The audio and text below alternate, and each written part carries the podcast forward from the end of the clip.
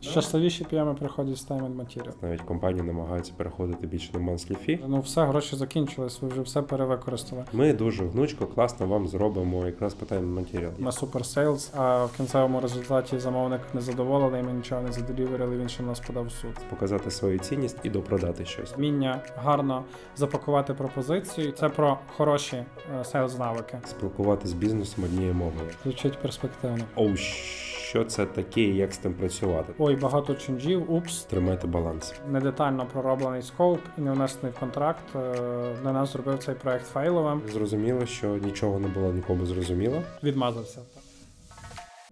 Всім привіт! З вами подкаст майже вчасно, і сьогодні ми знову розбиратимемо ваші кейси. Переходимо тоді одразу до першого питання кейса, які нам лишили в коментарях.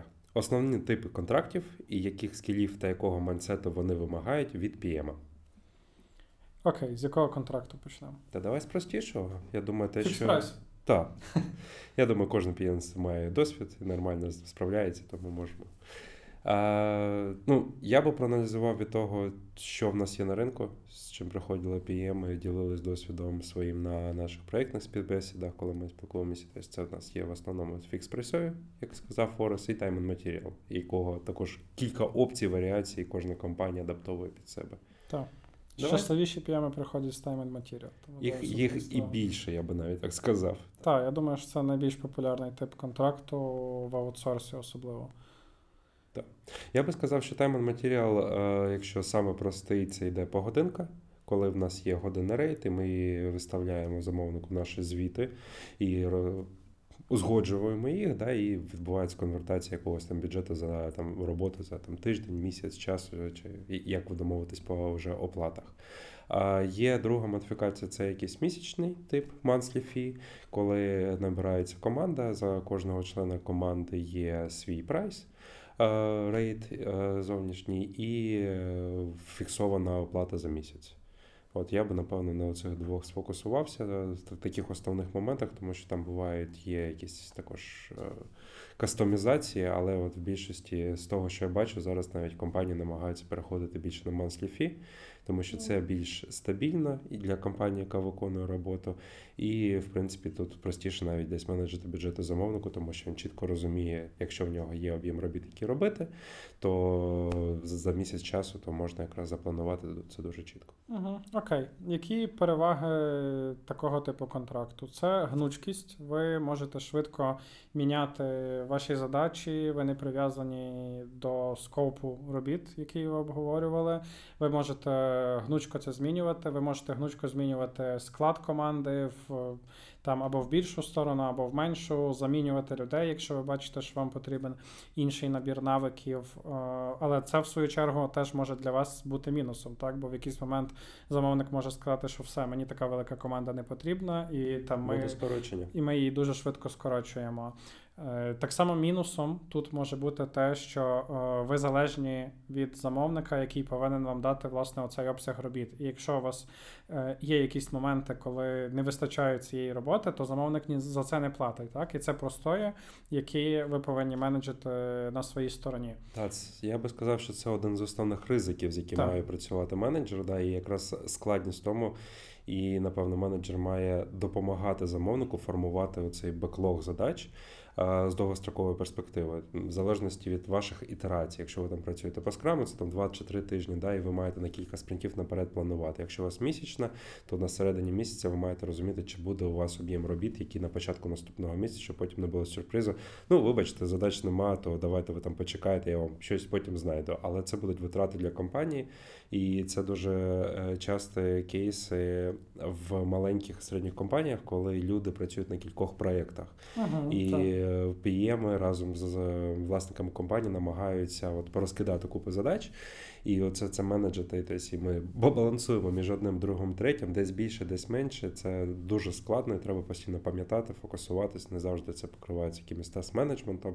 Да, ми зводимо там Excel на Excel, але це є, і це, напевно, одна з основних таких е, фокусів у проектного менеджера по роботі з об'ємом робіт для того, щоб запланувати роботи і мати чітку впевненість, що у вас буде плани і ваші фрекасти будуть відповідати дійсності? Ну, зазвичай, з мого досвіду, це цей ризик менеджився тим, що ми прописували, що замовник гарантує обсяг робіт на два тижні вперед, і навіть якщо Мгм. цього нема, то він це проплачує. Плюс в нас були в якихось там communication планах е, домовленості про те, що відповідь від замовника має бути протягом 24 годин. Якщо її нема, то ми вважаємо, що це так. Тобто ми мо- могли пропонувати свої ідеї по скоупу чи по багфіксах. Ми їх висилали. Якщо замовник не давав нам жодної відповіді, ми вважали, що це так, і могли це робити. Тобто цей ризик можна в принципі заменеджити. Він е, не такий вже суперкритичний, але він є. Та? Тобто це не є ідеальний тип співпраці, який завжди, завжди буде класний.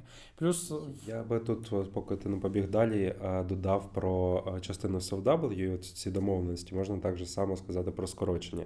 Якщо у вас там відносно там скрам команда да, або велика команда, ви також само можете прописати домовленості по зменшенню, щоб це не було там одним днем, чи там я не знаю, сьогодні у нас четвер, а з понеділка вже людина не буде працювати. ну, та, та. Ви можете сказати, прописати правила, що е, якщо ви плануєте скорочувати команду, ви маєте попередити там за тиждень, два тижні, за місяць часу. Ну, тобто на великих проєктах, наприклад, як в мене, то в нас за місяць часу. Мгм. Але з- з іншої сторони, у нас також прописуються якісь SLA, зобов'язання, якщо ми розширюємо команду, за скільки часу ми можемо знайти людину. Тобто воно має працювати в дві сторони, тому що ми маємо в першу чергу формувати партнерські стосунки з замовником. Так, і тут плюс один великий ризик для замовника, який ми, до речі, в одному з попередніх епізодів обговорювали, це те, що ми можемо так розростити команду, що він переплатить е, дуже багато грошей. Для нас це з одної сторони може бути плюсом, у нас будуть рости бюджети і так далі, буде рости е, дохід. А в-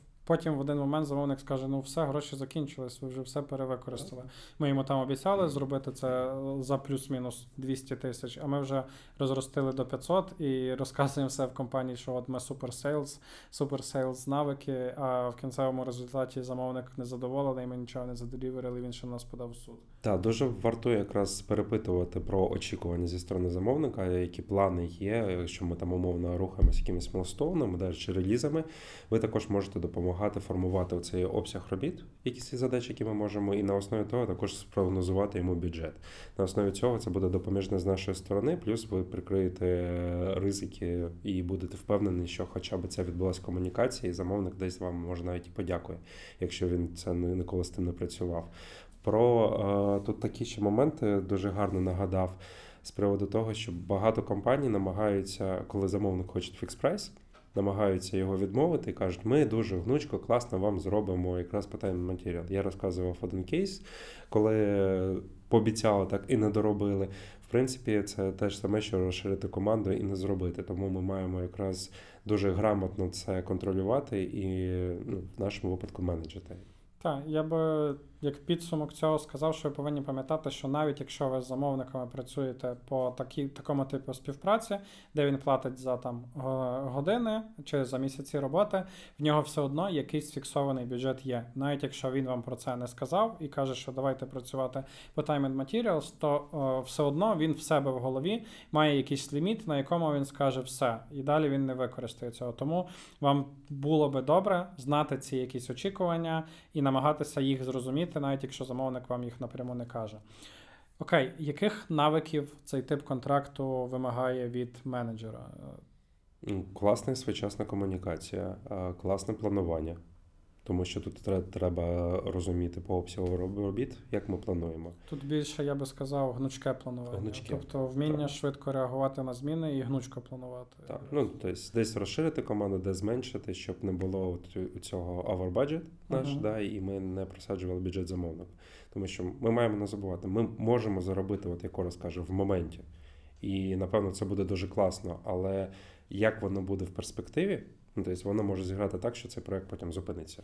Та, та, тут головне менеджеру встигнути забрати свій бонус за ріст аккаунту і звільнитися, щоб потім не розгрібати. Гарна порада. Е, Так, ні, насправді, е, власне, як на мене, то е, отакий тип співпраці він дуже про комунікацію і про софт-скіли. Про гнучкість, гнучкість в плануванні, от Мгм. як ти кажеш, швидкість реакції, вміння розуміти, коли зменшити команду, коли збільшити команду, коли щось запропонувати, і також про проактивність. Бо так само, чим більше ми будемо пропонувати якихось ідей замовнику, тим е, більше в нас можливість для росту. Так? Е, Так. І відповідно це доходить до якихось навиків продажу, е, вміння гарно запакувати пропозицію і так далі. Е, Це про хороші сейлз навики, не про ті, які я говорив перед тим. Так. Я би тут ще сфокусувався на такий момент, який якраз можна підсумувати вже в кінці. Що якщо аналізувати ці типи співпраці, це може бути аутстав, де наші люди будуть інтегровані в команду замовнику, да, то як Мгм. там виділена команда. Це може бути з менеджментом на нашій стороні, коли є там дев команда, і яка працює там по скраму умовно. І е, це може бути просто команда, і PM це як е, керуючи зі сторони компанії е, людина, і буде. Якщо буде адміністратив, і класно. Буває дуже часто на маленьких компаніях, що замовники не хочуть платити. Да? Мгм. І ви тим самим можете показувати свою цінність, допомагаючи замовнику якраз от його навчити, прокомунікувати, підсвітити ризики. І маючи це, це якраз про те, що говорить Орес, показати свою цінність і допродати щось. Тобто навіть банально себе спробувати допродати, хоча б з якимось частковим залученням, в залежності від розміру команди.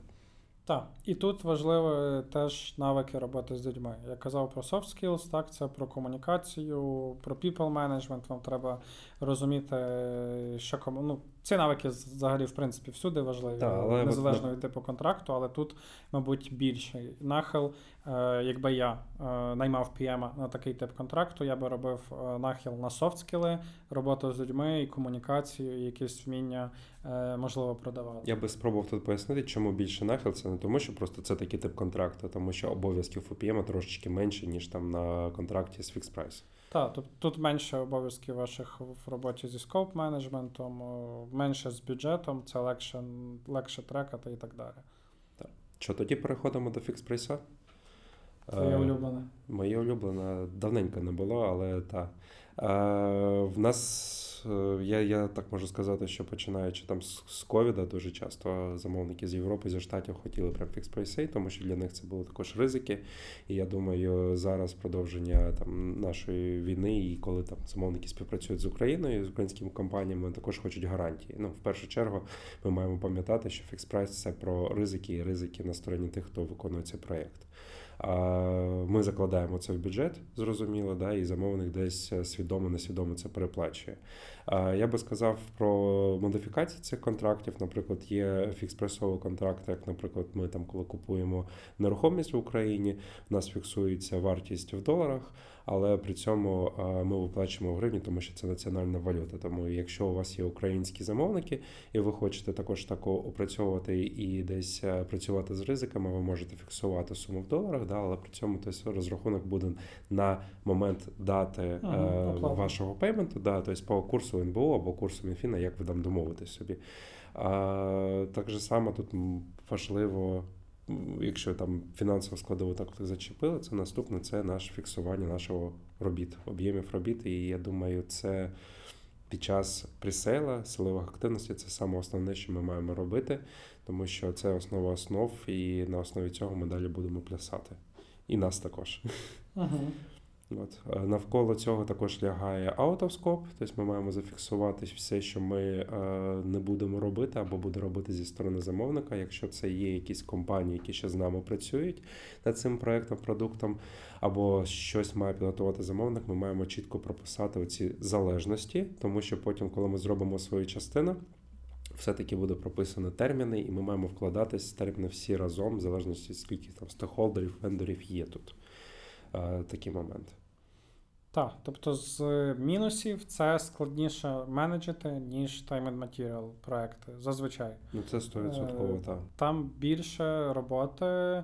Всі ризики, більшість ризиків закладені на нашій стороні, е, на стороні виконавця. Замовник за це платить фіксовану суму. Відповідно, нам треба набагато краще проаналізувати ризики, набагато краще це закласти в бюджет і так далі.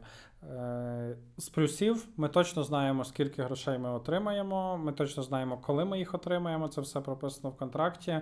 Дуже часто ми отримуємо передоплату, що теж гарно відбивається на там фінансових показниках компанії на цей період. Тобто в нас є якась стабільність, і ми чітко знаємо, що через два тижні проект цей не закриється, і і цей ризик нам не потрібно менеджити.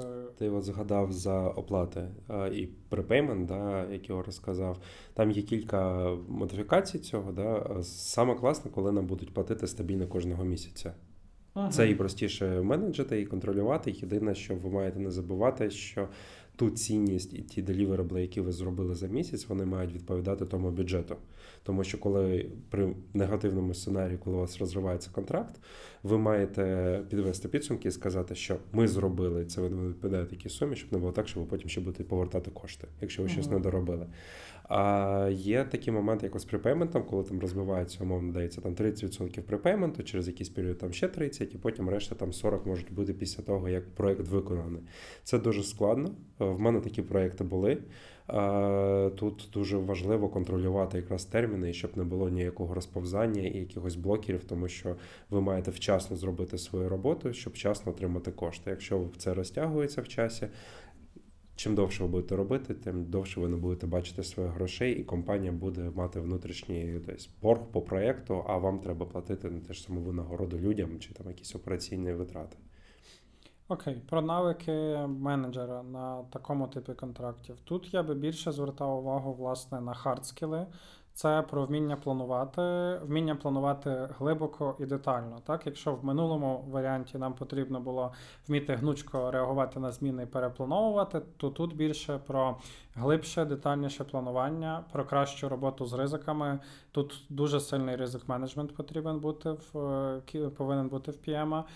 Е, я би тут ще додав, мабуть, е, якісь навики бізнес-аналізу і розуміння домену, бо тут треба вміти е, працювати зі змінами і чітко відсікати те, що у вас домовлено в скопі робіт, і що не домовлено. Тому мені важко уявити менеджера на такому типі проєктів, який не розбирається в бізнес-домені з яким він працює, це буде ну вам буде з цим дуже складно. Якщо умовно в Time and Materials ви можете не не, не лізти вглиб цього бізнесу і так далі, ви можете оперувати на дуже дуже високому рівні, то е, в фікс прайс проєкті вам треба опускатись нижче і розуміти де дуже детально, е, що таке зміна, е, що власне ваш продукт робить, і всі оці речі, які пов'язані власне з е, бізнесовою. Я просто би сказав це іншими словами: спілкуватися з бізнесом однією мовою, так. тому що вони час від часу будуть не розуміти технічно ваші деталі. І як це вони будуть говорити бізнес-вимогами? Якщо ви це не розумієте, то тут буде складно. Так, і що ще? Е, ну, тут таке аналітичне мислення повинно бути, і теж хороша комунікація, і хороша комунікація в плані вміння казати ні, в плані вміння переконувати. Тут більше йдеться не про гнучку комунікацію, теж про гнучку комунікацію, але можливо не не настільки, не про сейлз навики, а більше про деколи навіть якусь е, чіткішу, жорсткішу комунікацію, вміння доносити свої аргументи і вміння казати ні. Я би тут спробував доповнити також зі своєї сторони. Е, це правильний підхід, окей, правильний підхід до естімації прорахунку бюджету, тому що uh-huh. на основі цього буде формуватись, як ви далі будете рухатись. Це робота з вашими планами фрокастами. Тут якраз мають включатись моніторинг і контроль, і ви маєте мати чіткі метрики, як ви будете трекати, де ви знаходитесь, на якій стадії проект, скільки вам ще часу. Ви встигаєте, не встигаєте. Це дуже важливо. Тут ну, те, що на Time Material у нас зустрічається, але менше. І е, тут якраз більше йде уваги на це. А ти згадав за зміни, це change management, да? А ви маєте розуміти, що зміни це непогано з однієї сторони, тому що це десь розширюють ваш об'єм робіт, але тоді ви маєте дивитись на ваш контракт, як у вас прописано, щоб можливо ці зміни були окремим контрактом з окремим е, типом оплати, з окремим впливом на графік, і от все, що залежить на цю зміну, тому що люба зміна буде афектити ваш проєкт по всіх його аспектах. І це дуже важливо, треба пам'ятати про це і доносити замовнику. Є момент, що ми там також проговорювали з тобою раніше. Є кількість змін яка може перевалити за таку якусь загальну масу, що інколи вартує ступанути проєкт і зрозуміти, що можливо треба зробити паузу. Да? Тут е, до планування краще можливо розбивати на якісь фази Угу. цей проєкт і рухатись фазами, тим самим, щоб не мати довготривалий проєкт на там рік часу чи там півтора-два роки, умовно, да, можливо, там рухатись там по півроку чи якимись кварталами. Якщо у вас є змога, це якраз до скілів навичок по плануванню, Угу. розуміння нашого беклогу, розуміння бізнес-потреби і вміння якраз переконувати нашого замовника і показувати цю цінність.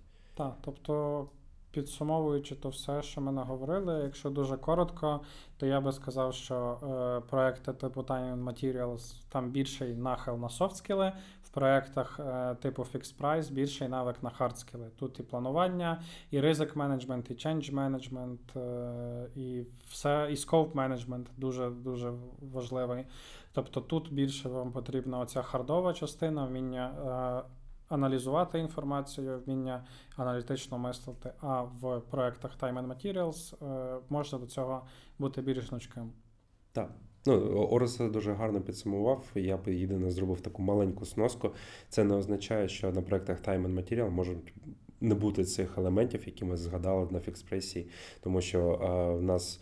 Дуже люблять е, і наші замовники, і наші компанії робити різні модифікації з різним підходом. Ну і я неразово зустрічав проекти Patent Material, де був зафіксований час, але був плаваючий скоп, або був зафіксований скоп і час, да, але ми там могли бавитись командою і проводилася оплата ну, тобто, по місячній основі.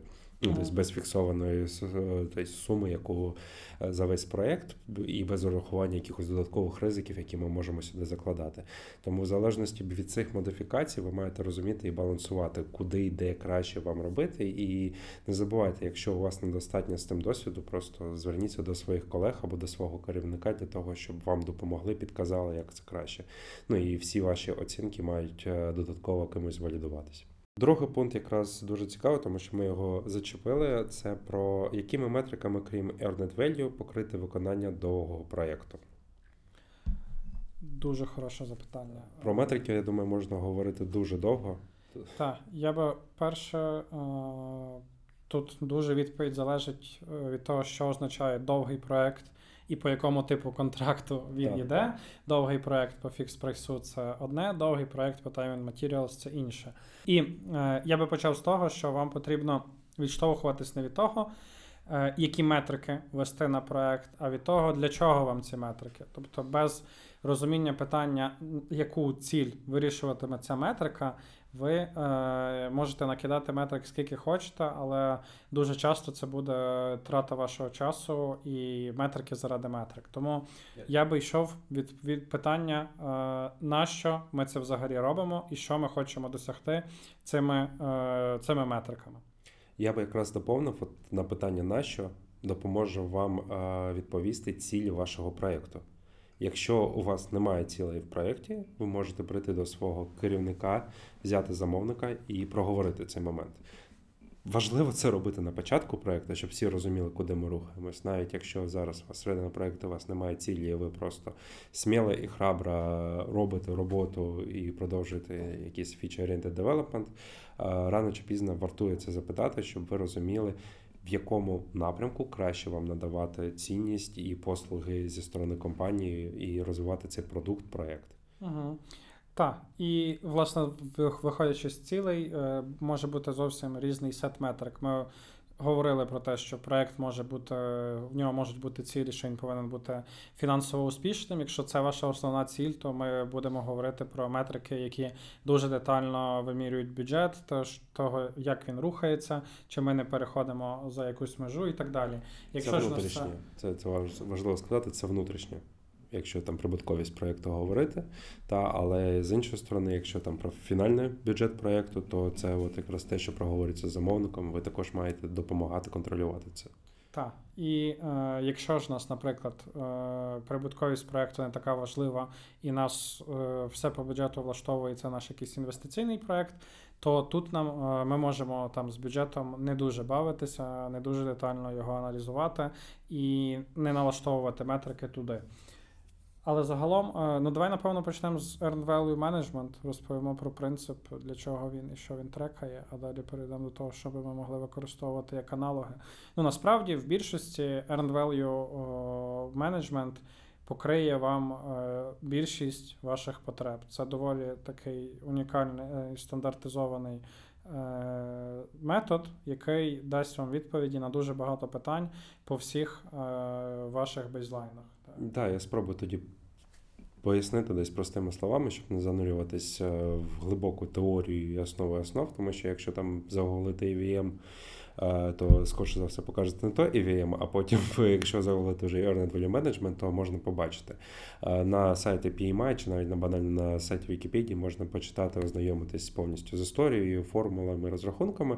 Я думаю, для кожного менеджера, який вперше в житті його побачив, це було оу що це таке і як з тим працювати, тому що це є прям цілий набір е, формул, е, термінів і графіків, які е, допомагають нам контролювати, моніторити, як розвивається наш проект. А якщо ще спростити і так подивитись на цю цю техніку підхід, вона основана на трьох наших показниках. В принципі, це один із золотих трикутників проектного менеджменту, це наш скоп що ми маємо робити, це наш час, скільки ми маємо це зробити, і наші гроші. Тобто на основі цих даних і тих даних, які в нас є перформанс, наші оцінки, ми можемо сформувати, як ми рухаємось, де ми знаходимося, скільки нам треба часу, скільки нам треба ще грошей. І навіть прорахувати, якщо у нас залишиться така швидкість виконання наших робіт, спрогнозувати, коли ми зможемо завершити цей проєкт. На графіку буде формуватись ваша динаміка, і будуть формуватись форекасти, прогнози по тому, куди ви можете прийти, якщо ваш скоп не буде змінюватися. Якщо він буде змінюватися, то, то зрозуміло, що а, будуть корективи. Часто. І навіть не те, що часто в основному приміняють цей підхід на ватерфольних проєктах або на проєктах по фікс прайсу, тому що в нас там все зафіксовано і дуже чітко ми можемо це контролювати. Так. Е, до того, які можуть бути аналоги, які метрики ви загалом можете вимірювати. Ми можемо піти по там декількох категоріях. Так? Можемо почати з е, графіку. Так? Тобто нам треба вимірювати е, все, що е, буде впливати на наш графік будь-яким чином. Так? Чи ми йдемо е, швидше, чи ми йдемо повільніше. Тобто тут банально ви можете рухатися відповідно до ваших оцінок і до вашого планування. Так, план факт. Тобто ми дивимося, що ми запланували на оцей короткий термін Е, часу на тиждень чи на два, і те, що ми виконали. І так само ви можете порівнювати естімейти. То будь-який план-факт, е, в принципі, в будь-якій сфері метрик вам дасть вже велике розуміння того, е, в якій ви ситуації. Так? І ви через деякий час зможете побачити, що там чи ми добре плануємось, чи погано плануємось, і далі вже з того робити якісь висновки, знаходити причини, чому ми погано плануємось, якщо що, і відповідно до того коригувати ваш план. Я думаю, тут можна доповнити одразу це про план факт виконання. Да, Можна поміряти швидкість, з якою ви працюєте, ваші команди працюють, і наскільки це стабільно. Якщо ми візьмемо agile проекти, то в нас є середня наша velocity, тобто те, що ми закриваємо кожного спринта, це міряється на основі там перших там трьох-чотирьох спринтів. Ми розуміємо, що команда вже спрацювалася більш-менш може однаково оцінювати і працювати це те, що от ми в середньому деліверимо кожного спринта. Так же само можна, якщо ви не працюєте по скраму, працюєте по якійсь іншому методології чи апрочу, ви можете проаналізувати швидкість ваших розробників, сформувати, скільки у вас часу йде окремо на комунікацію, окремо на активну роботу, і тримати цей баланс згідно вашого capacity, тому що capacity все-таки там люди у нас схворіють, люди йдуть в відпустки, це нормально, і ми просто маємо це планувати. І на основі цього ми тоді можемо дивитись, наскільки план факт нас. Відповідає дійсності. Так. Те саме по бюджету. Ви так само можете рухатися просто навіть без формул з value менеджментом, просто план факт. Ми планували, що ми будемо е, стільки використовувати в місяць, а ми використовуємо стільки і так далі. Це вам теж е, покаже картину, е, в яку ви рухаєтесь. Так само до бюджетних метрик ви можете міряти прибутковість проєкту, його там маржинальність. Е, ви можете міряти вже в кінці так Return of Investment, е, рої того, що наш продукт нам буде приносити. Е, ну, ви насправді на початку це прогнозуєте, а потім ви вже міряєте по факту, е, як воно йде. Я думаю, ROI якраз на довготривалих проєктах можна оцінювати в розрізі якихось нових фіч Ага. або якогось інвестігейту. Ну, у мене навіть інколи був приклад, коли я ROI використовував для change management, коли нам насипали нові зміни, і ми, ми брали, оцінювали це. Тому ну, воно допоміжне, враховуючи, що це довго тривалий проект, скоріше за все, це щось те, що живе в нас в продакшені, ми можемо розуміти, наскільки воно буде приносити. Якщо хтось не знає, що це таке, це якраз ті інвестиції, які ми вкладаємо в наш проєкт продукт, вони рано чи пізно повертаються нам і або дають нам якусь е, цінність нашим кінцевим користувачам, або це якийсь сервіс або послуга, яку купують. На основі цього тоді формується. Тобто ви можете опитати там кінцевих користувачів, і якщо у вас багато запитів на це, то скоріше за все е, це та фіча, яку потрібна, і напевно вартує сюди. Е, Фокусувати свою увагу і інвестувати гроші. Тобто не забувайте допомагати також замовникам працювати з вашим продуктовим беклогом чи проектним беклогом для того, щоб пріоритизовувати це. Так, я би ще окремо поговорив про якість. Е, Тут теж ви можете міряти багато чого, і е, це те, що зазвичай замовники не проговорюють вам, але те, чого вони очікують, бо ви явно вони прийшли до вас за якимось якісним продуктом. Варіацій багато залежно від типу вашого продукту, від вашого підходу до розробки, але як мінімум, знову ж таки, якусь кількість багів, яка у вас виникає, е, вам потрібно міряти, щоб розуміти, наскільки ви е, добре робите роботу. Хоча я забіг наперед, я би почав з якості вимог. Так? Тобто, швидше ми би мали міряти для початку те, наскільки наші вимоги чіткі, і скільки в нас є переробок, е, і з того вже виходити, чи ми окей працюємо на етапі збору вимог, і наскільки вони якісні, е, і дивитися на те, чому ми переробляємо, Мгм. чи в нас багато є змін. І після того ми вже можемо міряти там кількість багів, кількість багів, яку ми знайшли відповідно до кількості багів, яка з'явилася там на продакшені, чи яка була знайдена замовником. Е, гарна метрика в довготривалому проєкті. Загалом е, порівнювати те, над чим ваша команда працює, скільки в неї відсотків в вашому плануванні є е, баг-фіксів, скільки якоїсь нової розробки і таких речей. І ви будете бачити, на чому ваша команда сфокусована. Якщо у вас там е, більше половини це баг-фікси, значить це ну, доволі погана, швидше за все, ситуація на проєкті. Хоча з іншої сторони вона може бути і хороша, бо ви нарешті добрались до техборгу і його розгрібаєте, так, то залежить від контексту. Або техборг вже став посеред вашої дороги не Та, дає вам змогу рухатись далі. Так, але так ви можете розуміти, наскільки, в принципі, хоча б команді цікава та робота. Якщо там у вас більша частина роботи це баг-фікс- то швидше за все е, команда в не дуже піднесеному стані зараз, не супер кайфує від тої роботи, і це теж те, що треба моніторити. Я би до якості ще трошечки додав. А, Ти дуже мітко відзначив якість вимог, тому що це на багатьох проєктах е, ігнорується. Ага. Тим паче, що велика ймовірність того, що ці вимоги буде давати вам команда замовника. Да, і якраз це той момент, як на покращення може бути з, з моментів. Якщо ви бачите, що сюди йде багато часу, то треба цей процес аналізувати.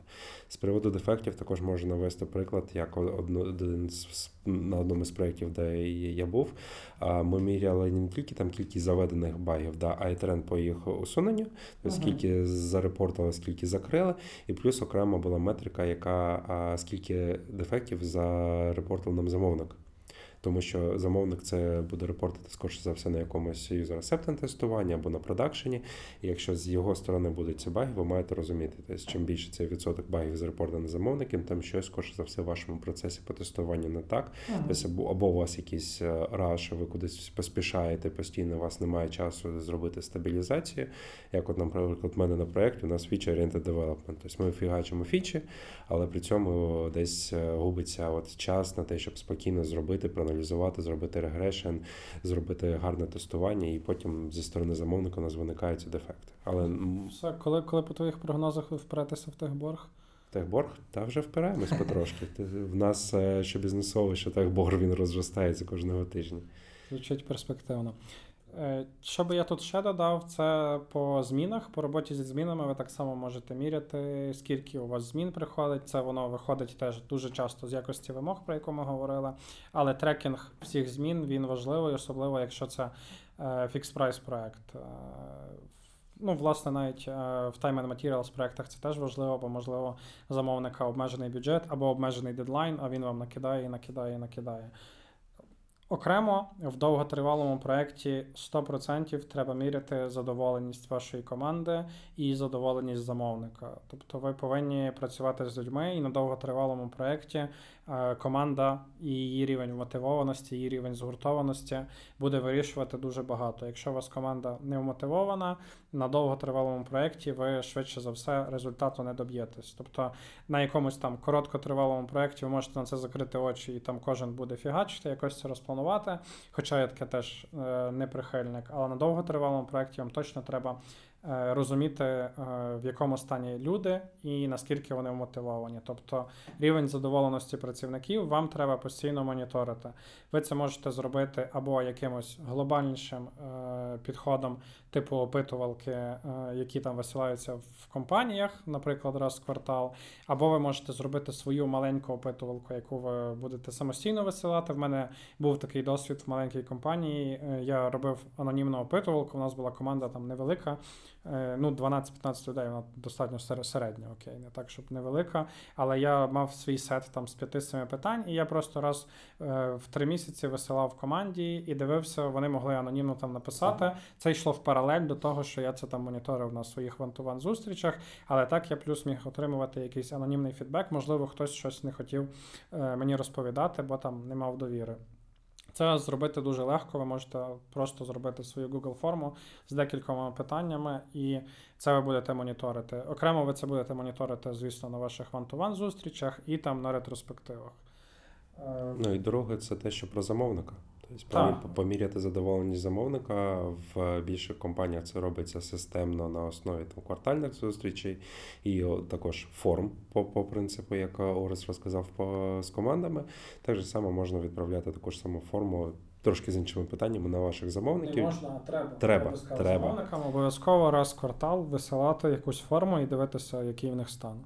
Так, щоб вони могли підсвітити болі, проблеми, з чим вас класно працюється, з чим не класно працюється, вони можуть надати розгорнутий фідбек. Плюс тут також може бути анонімізація, якщо у вас кілька замовників в даному випадку. І що також цінно може бути таке питання з приводу, е, який сервіс або що нове ви хотіли би спробувати, а ми вам, наприклад, це не надаємо. Це допоможе вашій компанії надати якісь нову послугу цьому замовнику, або розширити там існуючий проєкт, або завести плюс один проєкт в компанію. Угу. Ну і ще одне мені згадалося, е, що ми забули, це якісь метрики по утилізації, е, по тому, наскільки ефективно ми використовуємо людей, які в нас наявні uh-huh. на проєктах.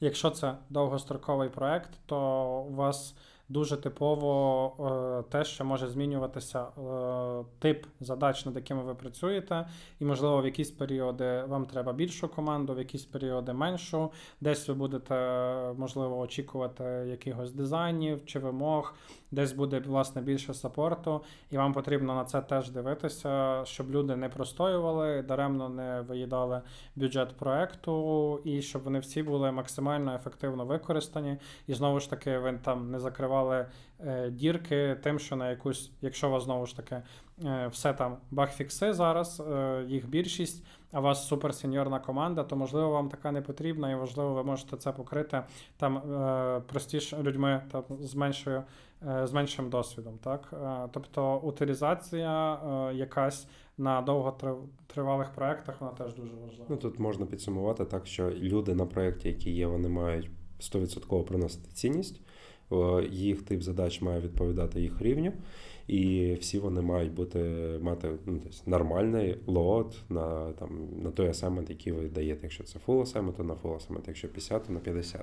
Так, і бо я згадав кейси, я знаю проекти, де великі фікс прайс проекти, де на старті проекту такі ого-го, все, нас там ми підписали контракт з замовником на мільйон, людей. на півтора мільйона. Ні, реально там набирали 60, 50, 60 людей відразу на старті, бо ми можемо захайрити, бо в нас є гроші, нас і ми це люди. все і ми це все зробимо. А потім 2-3 місяці команди простоювали, е, бо не було чітких вимог. І потім добирали бізнес-аналітиків і цілими командами бізнес-аналітиків працювали, овертаймили, але все одно в той час девелопери і QA е, простоювали. Тому про це теж пам'ятайте, як вам правильно розподілити load на проєкті, особливо на його старті. Тримайте баланс. Так, друзі, я думаю, що ми точно забули якісь метрики, точно не все назвали. Е, тому напишіть, будь ласка, які метрики ви використовуєте в себе на проєктах. Це для нас буде дуже важливо. Що, тоді переходимо до третього питання.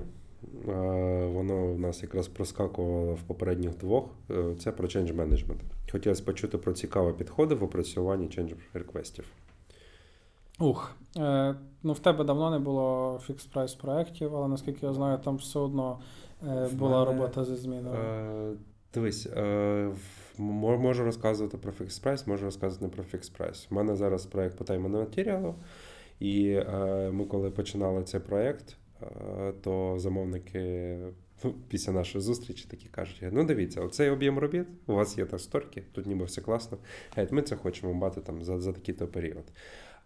Але зрозуміло, що нічого не було нікому зрозуміло. Всі розійшлися з такими очами по 50 копійок, да, і думали, з якої сторони краще доходити. І те, що мені було якраз допоміжне, тому що я зрозумів, що кожна наша сторя спліталась на 2, 3, 4, 5. Кожна наша вимога просто обростала новими вимогами. Це просто було якесь таке збільшення скопу, просто нереальне. І я розумів, що рано чи пізно воно прийде до того питання і скаже, чого ви не встигнете. І я взяв і використав тут EVM для того, щоб поміряти наші зміни, куди ми рухаємось, як ми рухаємось. Щоб було зрозуміло, за перші три місяці наш скоп виріс на 120%. 200% було за півроку. От, Ну і далі воно просто росло навіть не в арифметичній геометричній прогресії, просто збільшувалось кожного разу. І мені допомогла IVM, тому що я я чітко зафіксував існуючий скоп, ми його оцінили. Потім кожного місяця в мене було відокремлені change реквести і наскільки вони збільшують наш об'єм робіт. І навіть там маючи пріоритизацію, це там перша, друга фаза, це там е, покращення, не покращення, вплоть до того, що навіть першу фазу ми почали дробити на там major-minor ну, по пріоріті. Да?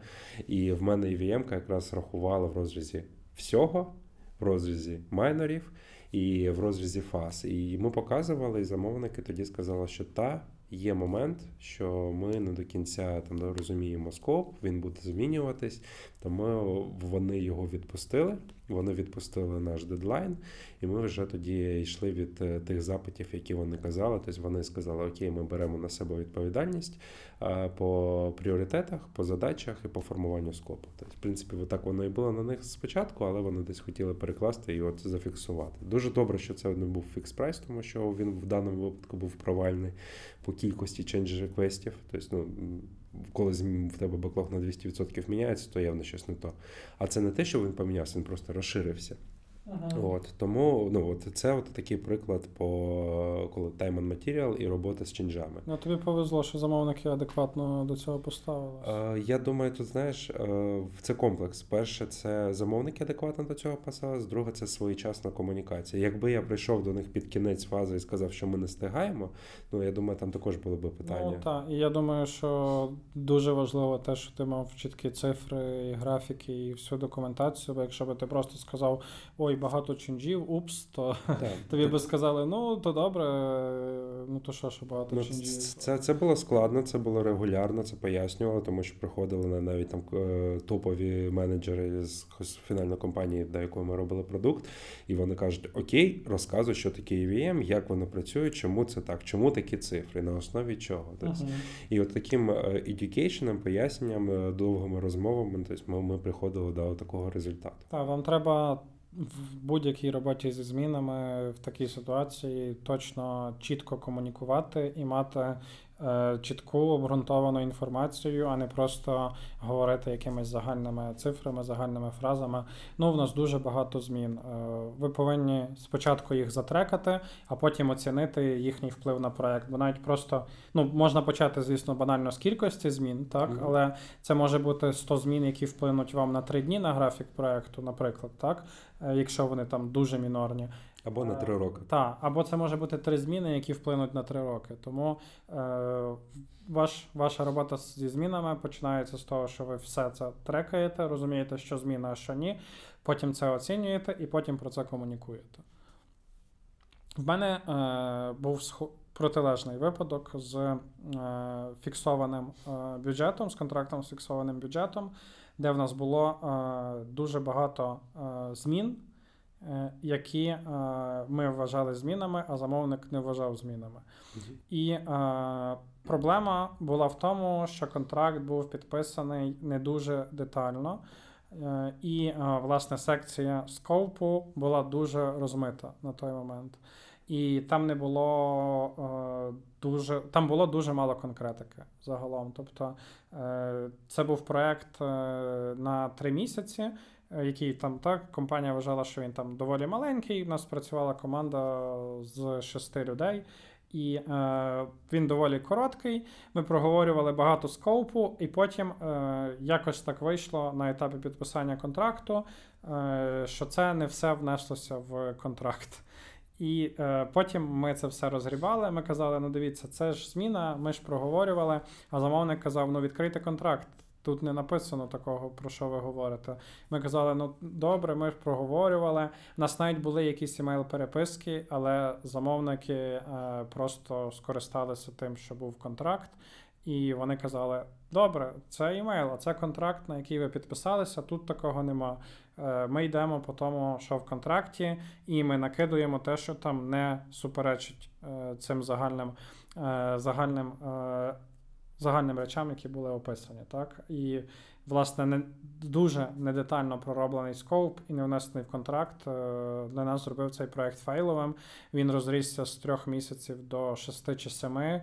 Е, не було жодних доплат зі сторони замовника. Вони просто з нас витиснули все, що могли. Е, він, звісно, що був мінусовим, провальним, і він провалився через fail на етапі контракту. Тобто, як би вже я там не менеджив зміни. Варто сказати, що я прийшов після підписання контракту, е, відмазався. Та? Але як Або ні.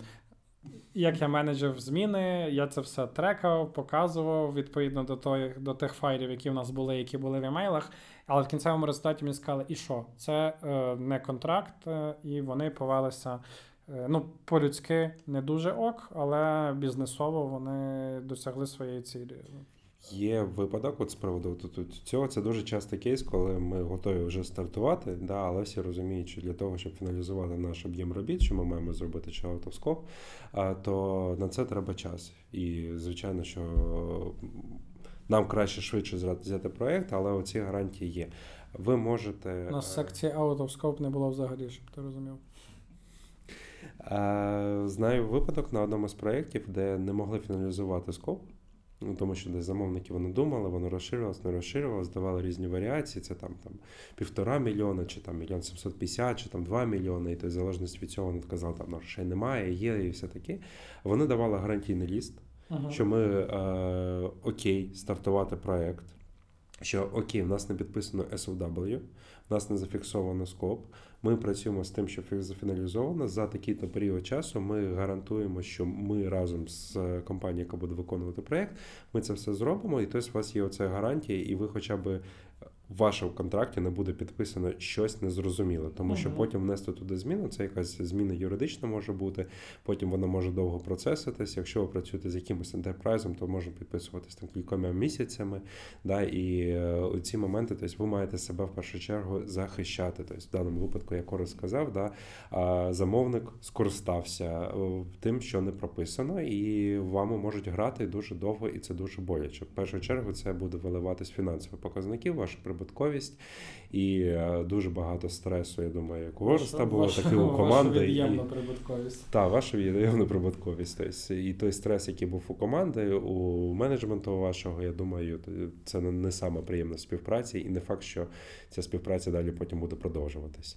Ага. А, Також от можу поділитись з приводу великої кількості е, змін. Ти сказав, от знаєш, такий негативний сценарій да, по роботі зі змінами.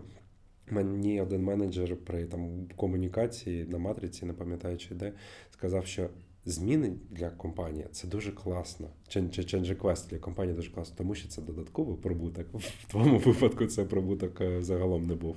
Так, От так. тому з цим дуже треба ну, важливо працювати дуже грамотно і контролювати. А в мене був довготривалий fixed price, на який я також вже зайшов під час його завершення. Да, мені казали, що це буде три місяці і user acceptance тестування, і потім завершиться. По факту це було 9 прекрасних місяців, де всі 9 місяців були change request-и. Але в нас за кожний change request було файт з приводу того, це change request, не change request. Тобто у нас була чітка документація, у нас підписували специфікації, і з приводу там теж читаємо, розуміємо, да, там, де замовник приходить, каже, ми хочемо, щоб працювало це так. Ми кажемо, та воно та це зміна, тому що в нас алгоритм, вони працюють отак. От. От. І ми тоді розкапували специфікації, ну, вплоть до того, що інколи аргументи були апелювали до того, що от на нашій стороні є три людини, і вони це прочитали, по-різному зрозуміли. Мгм. Тому не забувайте, коли у вас є якісь такі моменти спірні, то краще їх перефразувати, уточнити і десь е, виділити трошки більше часу, щоб потім не було моментів. А, нас була велика кількість змін. І всі розуміли, що у замовника ну, бюджет він резиновий, тому що вони і, так ми робили це довше, ніж ніж планували. Бо вони ок були десь збільшувати, бюджет десь не збільшувати. Е, Ми тоді просто групували ці зміни, з- пріоритизували їх, виставляли кри- критичність для бізнесу, е, складність по нашому бюджету і часу розробки. На основі цього вони приймали якраз рішення. Ми просто підписували change request такими пакетами. Тобто воно на, на нас було енна кількість пакетів. Е, Це було йшло окремими контрактами, так щоб не впливати на основний контракт, і з окремим, я як згадував, щоб якщо у вас зміни, щоб ці зміни були окремим календарем платежей, щоб ви отримували якраз за цей період додаткову роботу, а не в кінці, коли завершиться ваш проект. Це дуже важливо.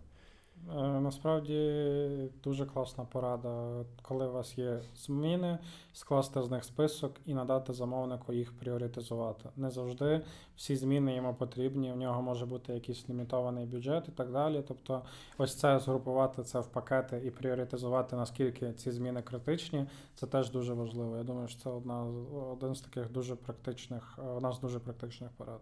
Так. І ще один такий момент, він саме болючий, на який, напевно, немає якоїсь е, відповіді правильно, як це робити. Е, На деяких проєктах є велика кількість змін. Ну, тобто це може бути там десятки, да, та, там до сотні доходити умовно. Е, І нам важливо також розуміти, скільки це буде вартувати, скільки е, на це треба часу.